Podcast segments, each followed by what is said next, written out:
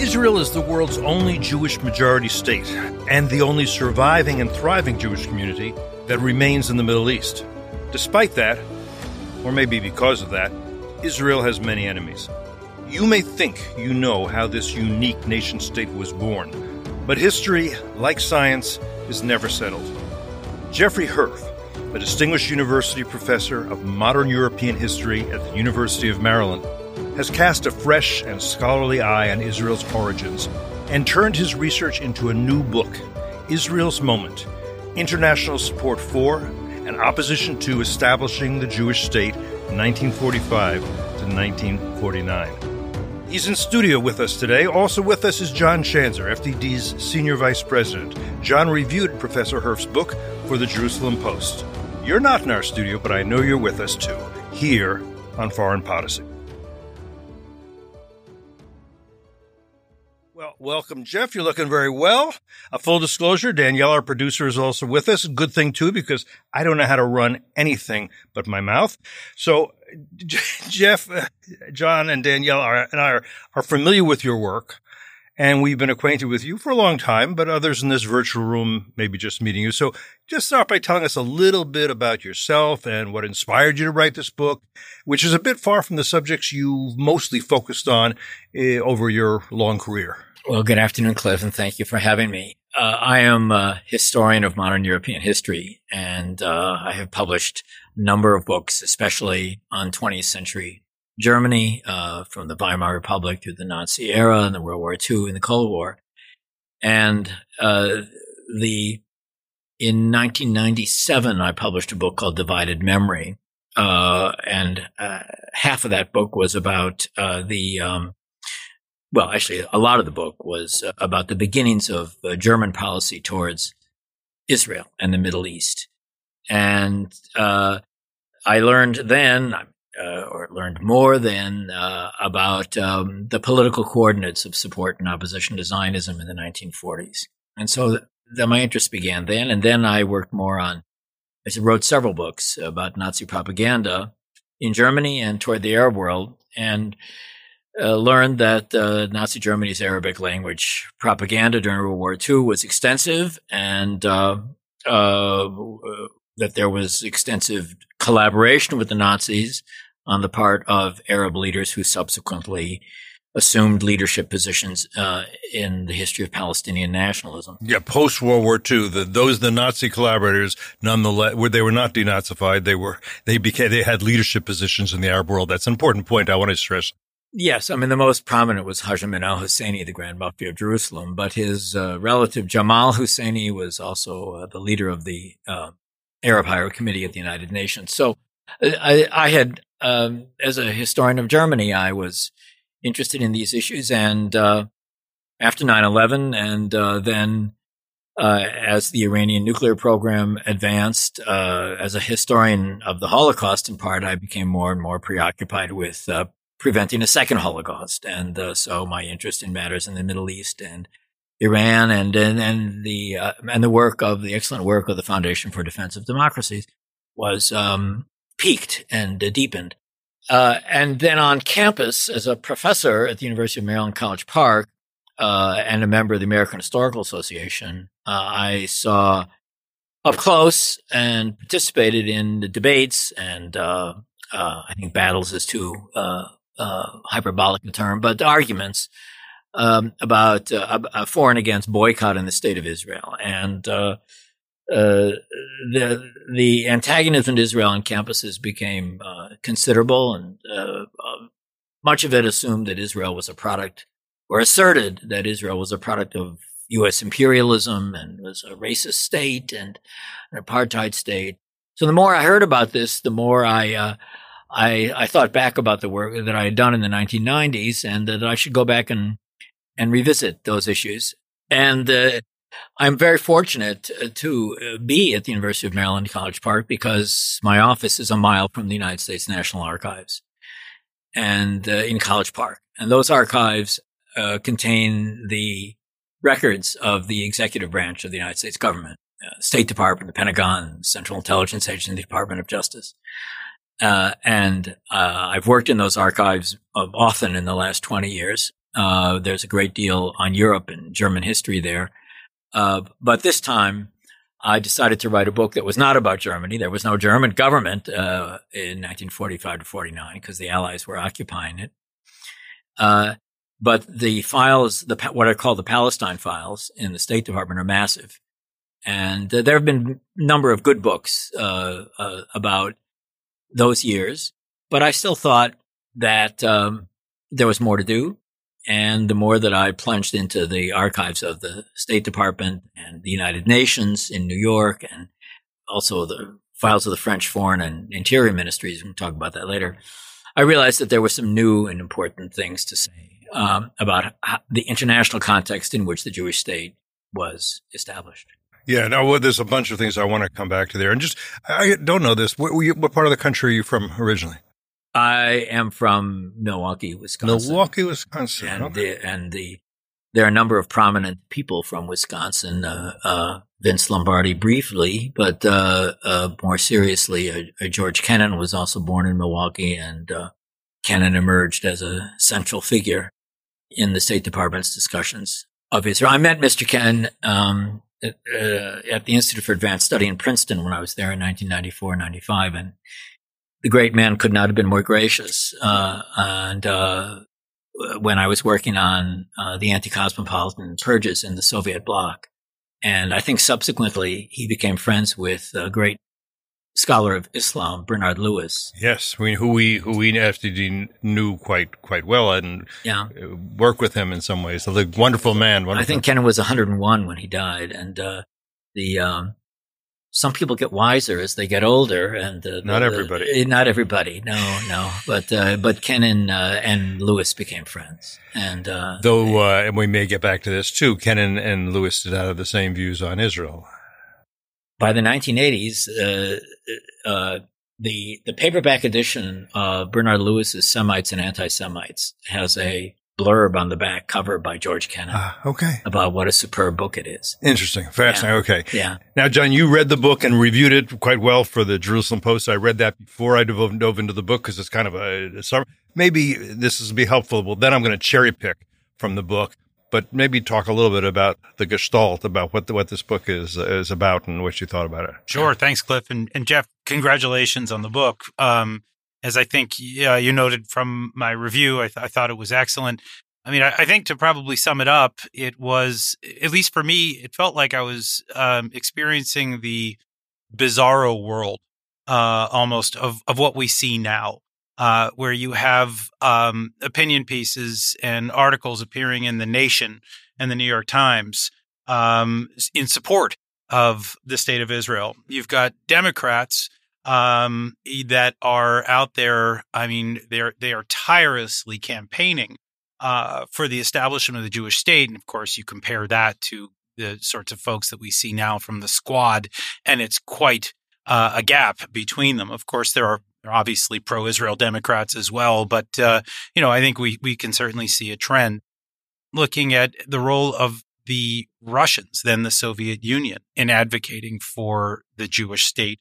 Um, I certainly can't see Putin uh, being Israel's greatest champion today and even the role of the French. I mean, you mentioned that briefly, but the role of the Interior Ministry uh, in France was actually somewhat surprising. Certainly now, when you look at the French government, they're not exactly um, waving the Israeli flag. So it was a bit of a um, of a bizarro world, if you will, and uh, but really a fascinating exploration and a terrific book. Well, thank you, thank you. Uh, the uh, I had inklings of uh, because of the work I had done earlier that this would be the case, but uh, but um, I, I, learned things as in working on the book as well, and uh, Andrei Gromyko, the Soviet representative of the United Nations, gave a very famous speech on May 14th, 1947, in support of the partition resolution, and that's very famous. And anybody who knows anything really about those years is familiar with the Gromyko speech what I did not know as well was that from then, from May of 47 to the spring of 49, uh, the Soviet Union, Poland, Stalinist Czechoslovakia, the Soviet bloc, uh, was in, was emphatic at the United Nations uh, in supporting the Israeli diplomatic positions, and you had this uh, very very uh, and to you know echo what you just said, the very very uh, peculiar uh, from contemporary perspective alignment in which you would have uh, Andrei Gromyko or Vasyl Tarasenko, the Ukrainian representative on the Security Council, making arguments that were reinforced by Abba Eban and Moshe Sharett, the Israeli representatives. And ironically, yeah. though, it's it's exactly those exhortations that are making people like George Kennan uncomfortable, right? Yeah. That if if the Soviets are out there advocating for Israel, well, then you've got Americans saying, "Well, wait a minute, is that in our interest?" Or at least they're using that as an argument against the Jewish state. The anti-communist argument and the argument for containment in those years cut against the, the Zionist project and uh, the, the, the British intelligence agencies and the Foreign Ministry, the Pentagon, the CIA, uh, State Department, this association of the Zionists with the Soviet Union. Uh, uh people are polite and they weren't going to talk about Judeo-Bolshevism or echo Nazi propaganda or anything like that. But the, but this notion that uh, that that the state of Israel would be a kind of Trojan horse for Soviet influence in the Middle East was um, pervasive uh, in the British Foreign Office and in the State Department.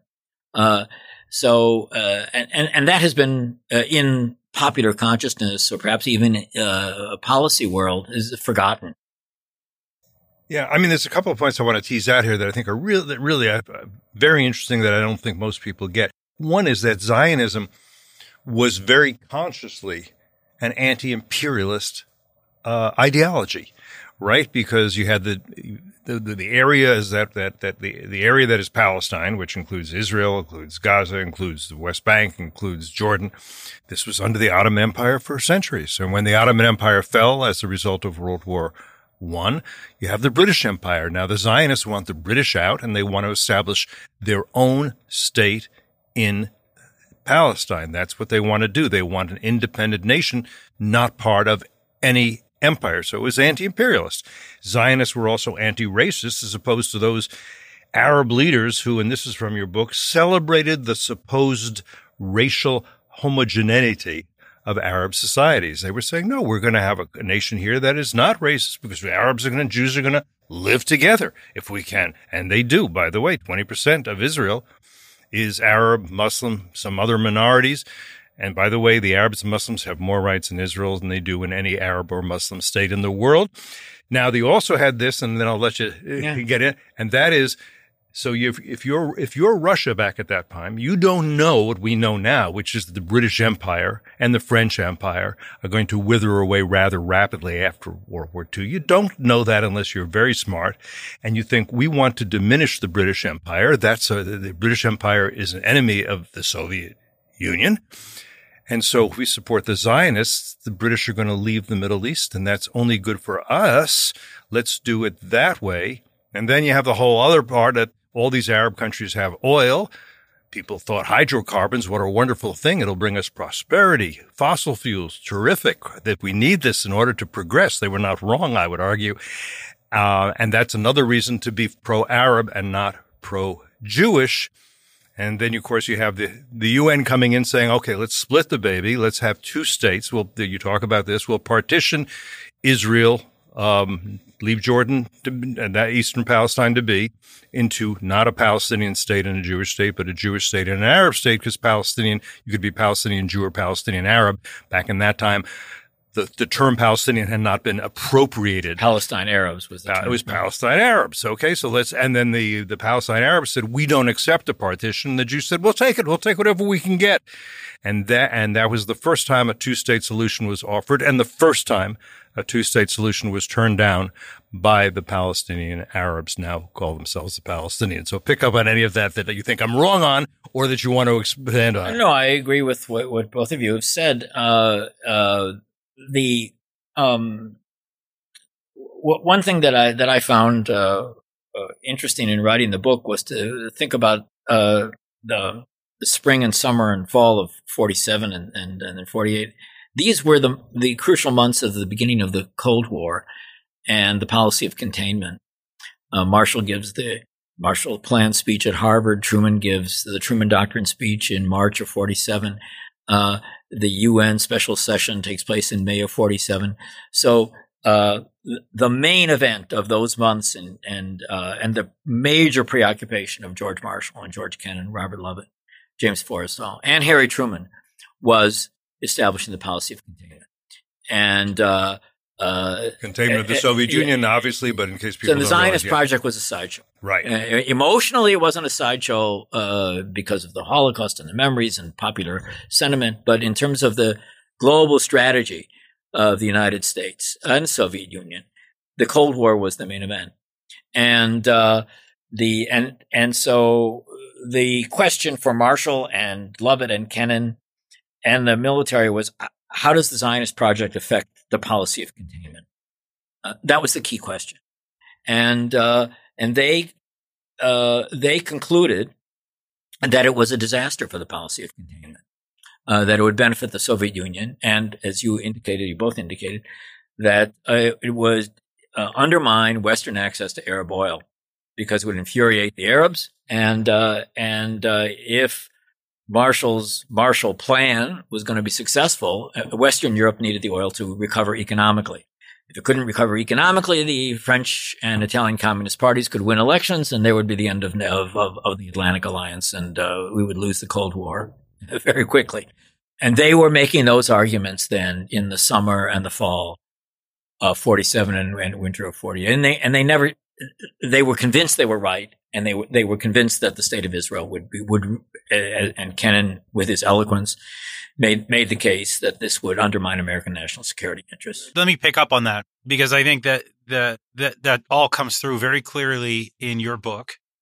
And then comes this protagonist, if you will, an unlikely figure named Clark uh, Clifford, who turns all of this on its head and is, I think, able to successfully convince President Truman that that is incorrect. How does he do it? I mean, this is the one thing that I'm, I'm not sure I understand as I read the book. How does this one man become so influential? A lot of people talked about, I forget, Truman's uh, uh, Jewish business partner and how he was instrumental in changing the president's Eddie mind. Jacobson. That's right. That's right. Uh, but we don't hear about him a whole lot in the book, if at all. We hear about this other man who is an advisor to the president, and he somehow is able to uh, outfox, outsmart some of the greatest minds out of the State Department, out of our so-called deep state. Uh, first of all, a, a comment about about Truman and religion. I think of Harry Truman as part of a generation of Protestants uh, uh, in the mold of Franklin Roosevelt and Winston Churchill, who for whom uh, Christianity was the fortunate successor of Judaism. And that there was a, a positive connection between Christianity and Judaism. Uh, that they rejected the centrality of the deicide accusations. And I think that was emotionally important for all three of them. So the Eddie Jacobson story and, and Truman's, his understanding of the place of Judaism in Western history and the Jews in Western history, that's important. But Harry Truman was the president of the United States. And as the president of the United States, his primary responsibility was to protect the national security of the United States of America. And no amount of emotional arguments about the consequences of the Holocaust would be able to convince the president of the United States that he support, that he, he or she should support a Jewish state if it was going to damage the defense of this country. And Clark Clifford, um, the, is really the quintessential Washington lawyer. I mean, he, Mr. President, Mr. President, the Arabs can't make a cent if the oil stays in the ground. They've got to sell it to somebody. And in 1947 or 48, if you look around the world, the industrialized countries that need the oil are in Western Europe and the United States. So their threats to boycott us are hollow. Point one. And point two, Mr. President, I know a thing or two about the Zionists. They're not commies. And so this country, this new Jewish state, it's going to be an asset to American national security. It's not going to be a threat. And uh, I think at the time that Clark Clifford did that, he was in his early 40s. And there he is in the in the Oval Office, and there's George Marshall, the mm. the single most famous American in the United States after the President of the United States, the former five star general, and Kennan, the most brilliant diplomat, you know, and he's up against them, and it it was a remarkable performance, and Truman was listening. Now, you know, so I think. Uh, uh, but he, the president needed those arguments. The emotional arguments were not going to be enough. He right. needed the strategic arguments. Interests as well as values always, well, plays a role and usually trumps. One thing I, that you probably know that I, I wonder about 1945 to 1949, the period you're talking about, how much was really known and understood at that point about the Holocaust? Because during the war, very few people understood about the Holocaust. And of course, there are, you know, uh, criticisms of the New York Times and others references to what became known as the Holocaust, you know, are on page A16 kind of thing. They were, this was not, uh, and Truman, of course, has been, Truman, uh, Roosevelt has been criticized uh, for not doing more to, you know, bomb the train lines to Auschwitz and all that. But how much was known at that point? It's not what we know now. Well, clearly. by 1944, a lot was known and uh, uh, Robert Wagner and uh, by the public or by the uh, the intellectual the, government uh, elites by the reading public by oh. the, the uh, I don't you know I don't know the percentages of you know but the, but Senator Robert Wagner Senator Robert Taft Congressman Emanuel Sellers there were resolutions in the in the House and the Senate uh, in support of establishing a Jewish state, uh, in support of um, war crimes uh, uh investigations. Uh, the, the, news of the Holocaust was by 1944 was was not a secret. It, it, it, was it was pretty well known. And then after the war, there were the displaced persons camps and, and not uh, a lot of sympathy in, for the displaced persons. After all, that's what Exodus was all about. They're not going to let them go and and and leave the displaced persons camp and go to Palestine and join the the Jewish community there. Well, David Nasaw, a historian at the City University of New York Graduate Center in New York, has written a superb book called The Last Million, which is about uh, the displaced persons and American politics and uh, some of the Southern senators. Uh, uh, were very eager uh, to have uh, the East Europeans who had uh, uh, who were anti-communists, some of whom had collaborated with the Nazis, but they were not eager to have Jewish refugees come to the United States. It's a very unpleasant story. But the the refugee issue yeah. was an emotional issue in in the public sphere, and Truman supported uh, allowing 100,000 uh, refugees to come to uh, pre-state Palestine, and that infuriated the British. So that so it, within the State Department, um, we're we're we just fought the war and we won the war with the British, and they're our friends. We know them personally, uh, uh, and the cornerstone of our policy, Marshall said, in the Middle East is to preserve the British position in the Middle East. Well, if you preserve the British position in the Middle East, the argument was that's incompatible with the, with the Jewish state.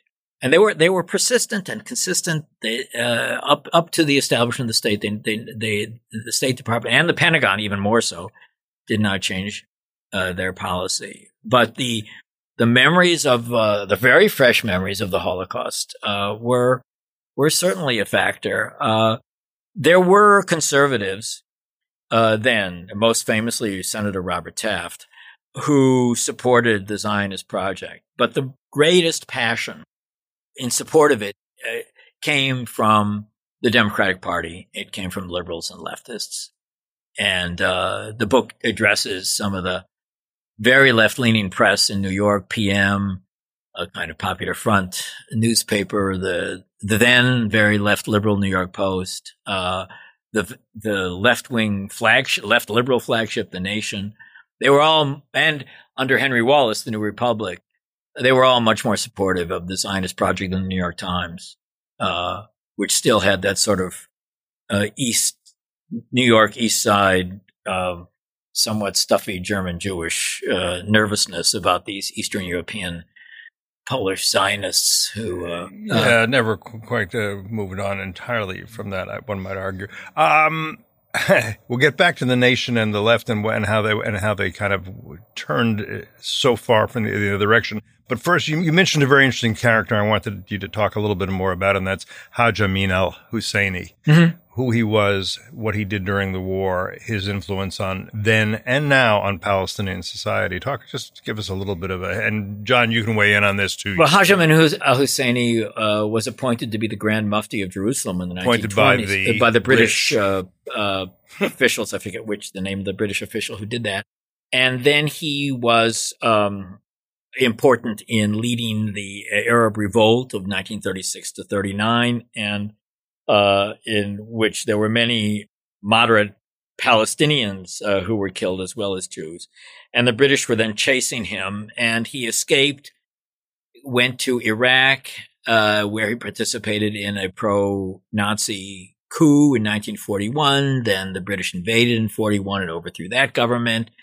Then he wound up in Berlin in uh, November of 1941, uh, had a famous meeting with Hitler um, and from 41 to 45, he, he delivered speeches that were on Nazi Germany's Arabic language radio broadcasts uh, to the Middle East and uh, argued that uh, his interpretation of Islam, which today we would call Islamism, uh, meant that uh, a Jewish state in Palestine was only the last chapter in many centuries of Jewish attacks on Islam.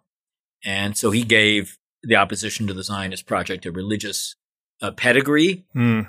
He was not a decision maker in the Nazi regime. He was a man on the run, and he was lucky to uh, have a roof over his head. They paid him handsomely. Uh, uh he had an entourage, but he was not a decision maker. So uh, um, he he did try to convince Himmler uh, not to allow any Jews to escape from Europe to go to Palestine during the Holocaust. But there were Nazi propagandists who were, after the war, convicted of uh, war crimes for incitement to uh, genocide, and he certainly could have been indicted.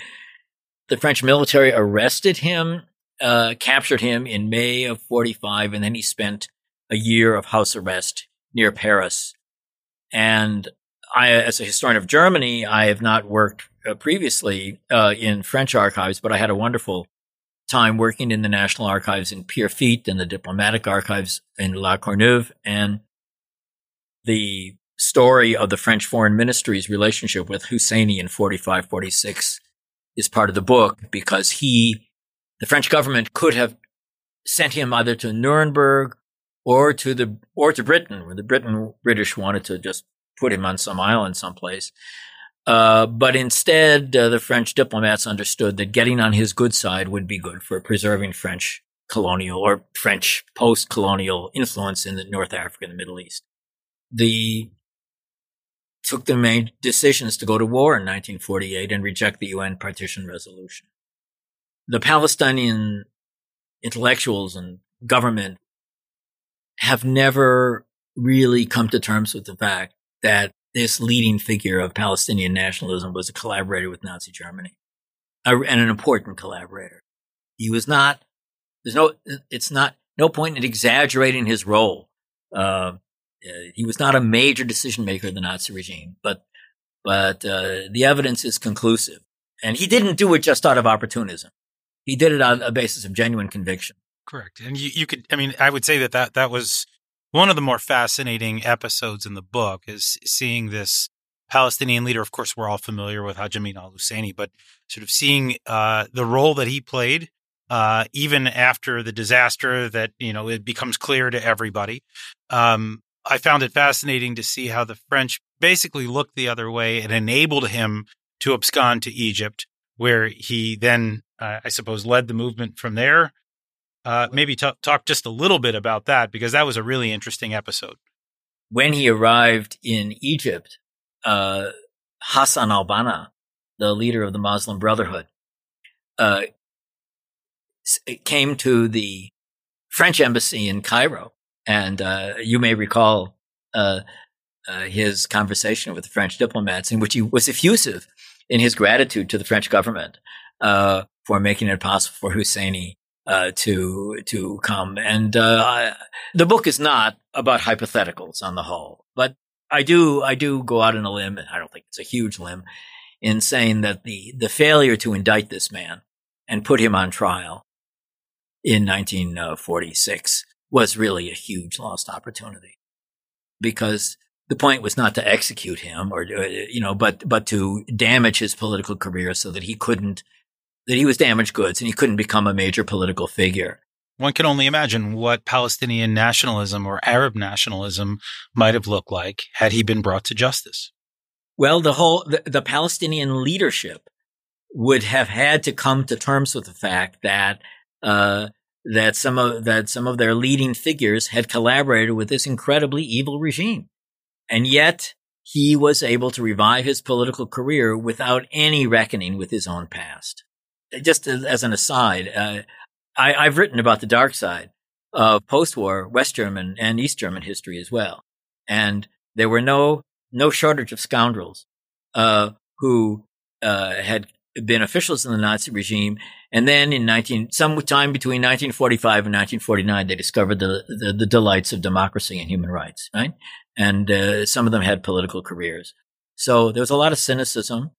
But if you wanted a political career in West Germany, you could not in public talk about how marvelous Hitler was or that the Holocaust didn't happen. You were through, did that, you were finished, right?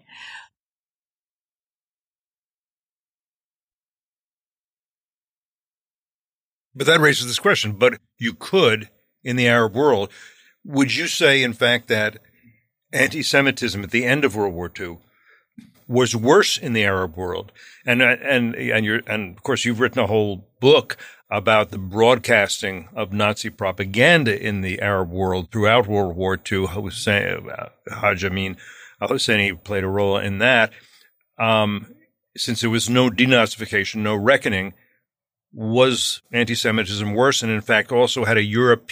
There's a difference between Muslim anti-Semitism, or there had been historically in European anti-Semitism, mm-hmm. interesting differences.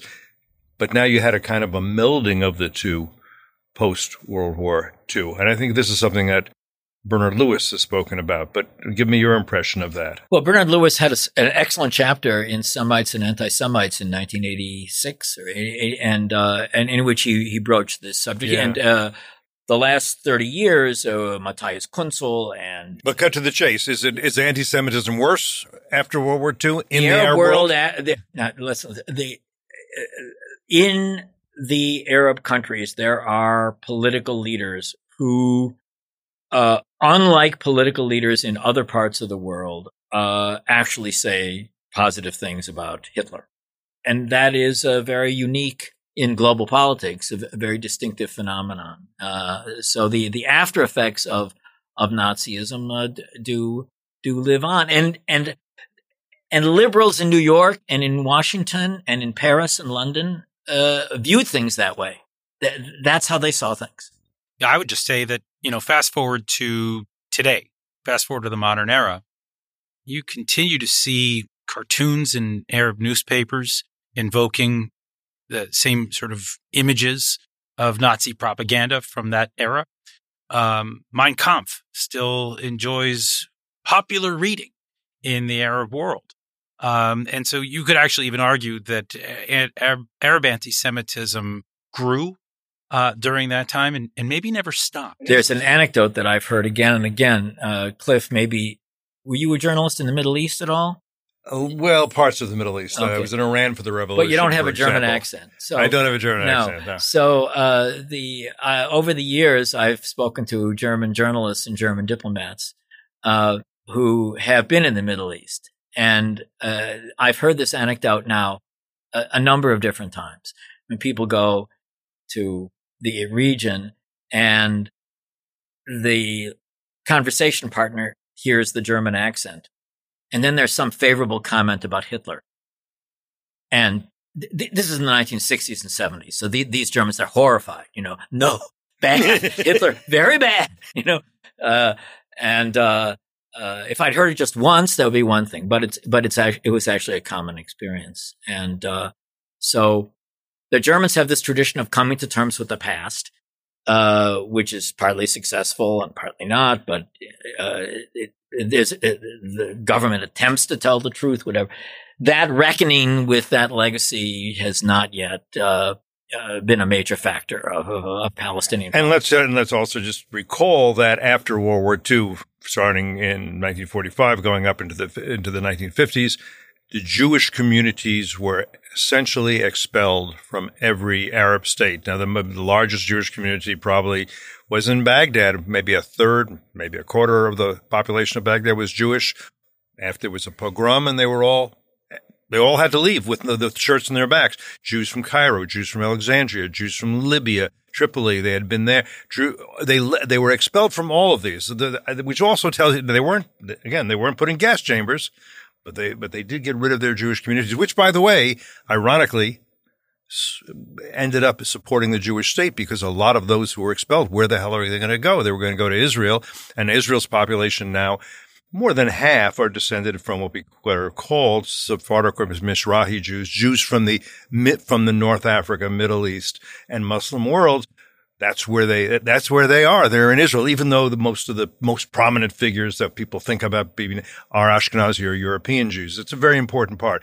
But and feel free to comment on that. But well, I do want to get my impression is that FDD uh, uh, and the two of you know a lot about the United Nations, and uh, the uh, of course one of the very interesting things is that quote the refugee issue uh, in the United Nations uh, is uh, almost never applied to the almost what's between what is it seven hundred thousand to a million Jews who were uh, exactly. fo- forced to leave uh, North Africa and the, and the Middle East uh, during and after the War of 1948. No, that's not talked about. It's only the Palestinian refugees that re- they remain in what, what are called refugee camps, even if they're in places that are pal- are, are, part of Palestine. Um, but that, that's right. That's totally hidden. Of course, the, the, Jewish refugees became citizens. Their kids became citizens. Speak Hebrew. All of the uh, all of the above.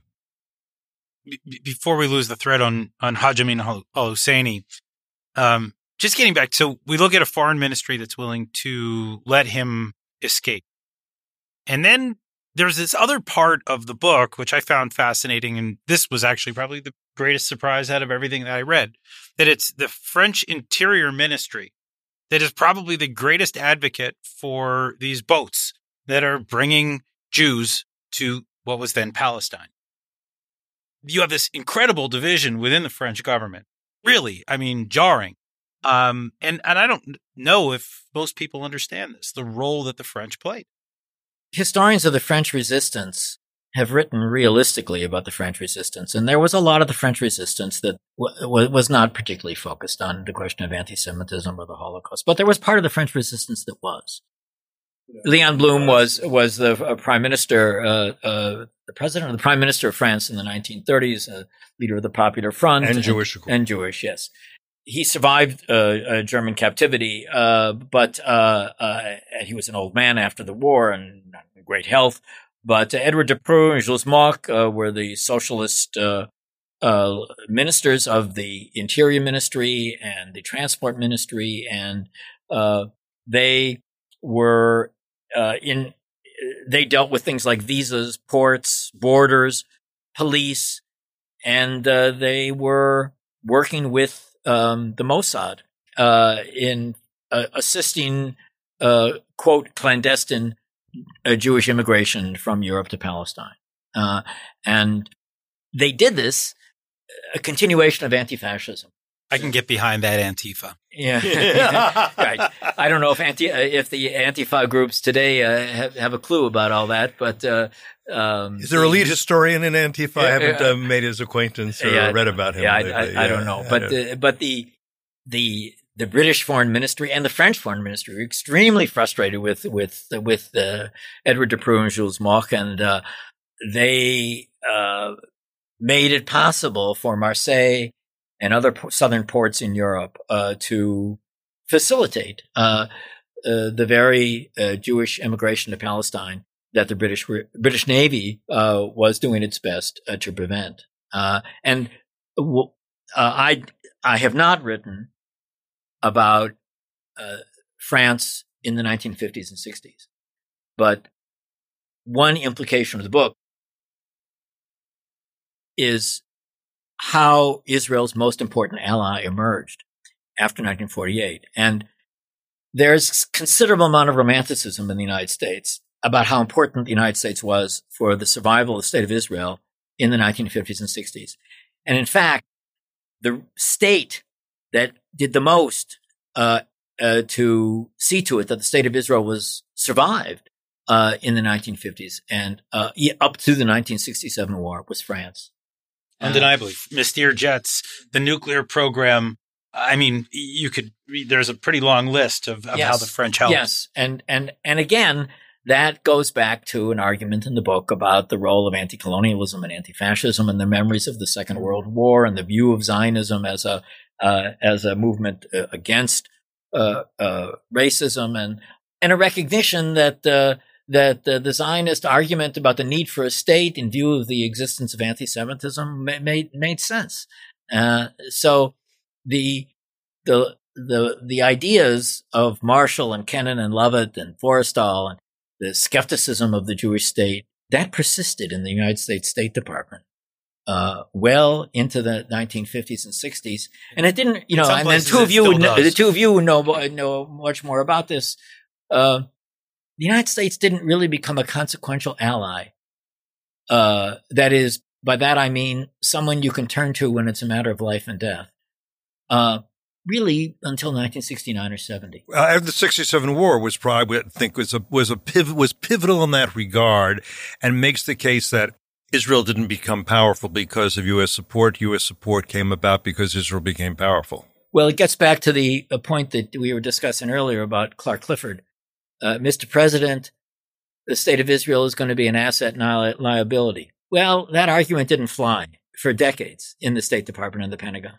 But when the Israeli Air Force destroyed uh, the Soviet planes on the ground uh, in the first days of the Six Day War, then the Pentagon became interested, and uh, and it was at that point that Nixon and Kissinger uh, made the case to the hard men in the Pentagon that this state is going to be an asset because uh, now the anti-communist argument is no longer an anti-Zionist argument.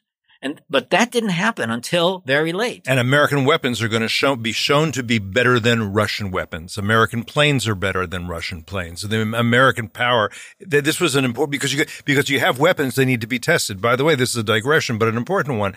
American weapons are being tested against uh, Russian weapons right now in Ukraine, and guess what? American weapons are better than Russian weapons. That people people in military circles are recognizing that and saying, "Wow, I didn't understand that." If you're an Indian general, you suddenly say, "Do I want Russian weapons or do I want American weapons?" HIMARS. don't I want those? Right? And we have time for only like two more subjects. So one of them has to be Israel's war of independence and what happened there. And by the way, there you have the whole issue of the U.S. and UN. This gets back to what you're saying or bolsters it, the arms embargo. Well, this underscores a point about Jewish political weakness in the United States. Uh, a very important element of anti-Semitism uh, in the last 70 years concerns the huge, the supposed huge power of the Jewish lobby and the control of the Jews over American foreign policy. Uh, and it was always a canard, uh, a lie. Uh, uh, Jews, of course, uh, um, are active in in a democracy, but the uh, the the synagogues, the Jewish organizations, the non-Jewish supporters of the state of Israel in 1947, 48 had wrote letters, had demonstrations, wrote articles, made speeches in the Congress, lift the arms embargo. You know, uh, we shouldn't do what we did during the Spanish Civil War when we left the Republicans, you know, uh, to uh, uh the mercies of, of Franco. Uh, we, uh, now lift the arms embargo. By the way, it was theoretically a, a, an arms embargo against everyone, but it was easier for the Arabs to break. The right? Arabs had states. Yeah, the Arabs had states. They had ports. They had airports. They were they were already states, and no, they would not lift the arms embargo. And so when push came to shove, and the the war was on. And then when when when the Arab states invaded in May of 48 and things were dire, uh, where were the weapons going to come from? Uh, they didn't come from the United. Yes, there were there were some Jewish veterans who flew some airplanes, and and and and, and there are books about that, and, Mm, and a movie and- or two, There's a movie or yeah. two, yes. But but for David Ben Gurion, uh, uh, the the first prime minister, uh, there was the Czech arms deliveries that he he thought made made the difference. So it's it's it's um, an irony, but uh, that's where they came from. Look, I'll I'll ask you my my last question. You talk a lot about in the book about members of Congress that made a big difference. Robert Wagner from New York being one of them, Emanuel Celler being another, Estes Kefauver, Tennessee, I think played a role. Uh, Alexander Wiley from Wisconsin. Um, I think all Democrats, almost all Democrats. What was it that you think compelled these people to advocate for this very weak and rather lonely new country. Well, the Jewish members of Congress felt a particular bond uh, with the Jews, and uh, the core argument came from Thucydides' Peloponnesian War. That is, the strong will do what they can, and the weak must must suffer what they must. And what what could more dramatically demonstrate Thucydides' insight than the Holocaust? So, in order to see that that didn't happen again, the Jews needed a state uh, and all the elements thereof, armed forces especially. Uh, so never again, right? Uh, and then Wagner, who was Protestant and converted to Catholicism uh, in the late 30s, early 40s, uh, and, and, others were in the uh, sort of Christian Zionists, and uh, and and they, they saw the Holocaust as a, a disgraceful episode in the history of Christianity. And they saw the opposition in the Arab world to the establishment of a Jewish state as a form of religious intolerance and bigotry. They, they, they didn't view it as anti-colonialism or uh, uh, some search for justice. They, they said, we've seen this before, right? It has a different flavor. It's a different cultural origins. This is moral clarity. Yeah. Yeah.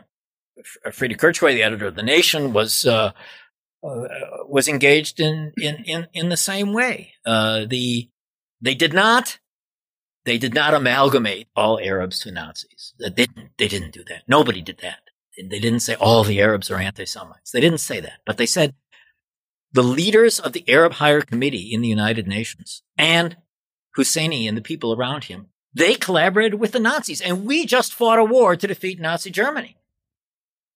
So, uh, that was the, that was the mood of 1945 to 49. And, uh, a sense that the French socialists had too, that the Zionists uh, were generally a part of a democratic. They came out of a democratic tradition of uh, of socialism. Some of them, uh, but there were other supporters of the Zionists who didn't have a socialist bone in their body, and but they were Democrats, small d. Uh, all, all, those all those things uh, were at play. So, last subject for this conversation Israel today, accepted and recognized by several of its Middle Eastern neighbors, the UAE, Bahrain, Morocco. The Saudis are by no means hostile, but existentially threatened by one, the Islamic Republic of Iran, which is Islamist, as much so as the Muslim Brotherhood, to which you, you, you referenced earlier. And today, I would say the UN has become de facto an enemy of Israel, which is ironic and sad. Um, let me let, let either or both of you reflect on those comments if you want. Well, I haven't had a chance to say something that I wanted to say about David Ben Gurion and Moshe Sharett. Uh, I think in re- in writing the book, I came to appreciate their political greatness. Uh, that uh, Ben Gurion uh, is a political leader who understood that there was this very short window of opportunity of 47, 48 when Stalin, like, I don't know, made, he made a blunder, uh, and uh, was supporting the Zionist project, but this wasn't going to last. And so there were people urging Ben Gurion, well, maybe now is not the time to, to establish the state. And Ben Gurion insisted, no, we're going to do it now. And, uh, his decisiveness, uh, Sharett's diplomacy, and, uh, I, I think that that's important for, uh, for p- people, uh, to, uh, remember. And the, the, the, the fundamental Zionist argument of 1940, of, of the 1940s was one that, that emerges, strikes a nerve with me. And, and the book was, uh, goes back, as I said, to Thucydides, that it's a dangerous world and a dangerous world for Jews and anti-Semitism, uh, perhaps had burned itself out in Christianity, but it hadn't burned itself out uh, in Islam uh, and Islamism. It, it, hadn't burned itself out. It was there. So uh, there was nothing theoretical or hypothetical about what would happen if things, if the worst happened. Uh, Israel needed to defend itself, and so that is the. It's not the same, but but it, the Hitler threatened and he did what he said he was going to do. And uh, the Ayatollahs threatened, and there's every reason to think that if they could, they would do if they, if what they can, they will. If they can, they will. The uh, I think in his bones, my former student, Secretary of State Antony Blinken, understands that's the case, and uh, I hope, I think, hope that President Biden understands that's the case. I think he does. We'll see. And Jonathan, your final uh, I think I think that's a great way to end it. I just have one very simple question. What's your next book? I'm writing a collection of my essays uh, called uh, Three Faces of Anti-Semitism: uh, Right, Left, and Islamist. These are old essays and uh, updated and revised. There's not a uh, there's not a book that deals with all three forms of anti-Semitism between two covers. there's edited collections that do that, but I've written about all three kinds that's what I'm doing. Well, uh, my final point is that anti Semitism has not yet burned itself out at the United Nations. Like nor in Iran. Nor, no, it's certainly not in Iran. Much more in this book. We only got to, as I said, we cherry picked, but talked about a lot of interesting subjects. It's a book that you should read Israel's moment international support for and opposition to establishing the Jewish state. 1945 to 1949. Professor Herf, thanks so much for coming to be with us today. Uh, thank you very much. And besides the two of us, we're glad we've had all of you here for this conversation as well. Here today on Foreign Podicy. Thank you for listening to Foreign Podicy. If you found the program worthwhile, we suggest you subscribe to Foreign Podicy on iTunes, Spotify, Google Play, Stitcher, or wherever you prefer to listen to your podcasts. Send us your feedback, your questions, your ideas to foreignpolicy at fdd.org. For more information about this episode and others and about our distinguished guests, visit us online at fdd.org. Until next time, I'm Cliff May, and you've been listening to Foreign Podicy.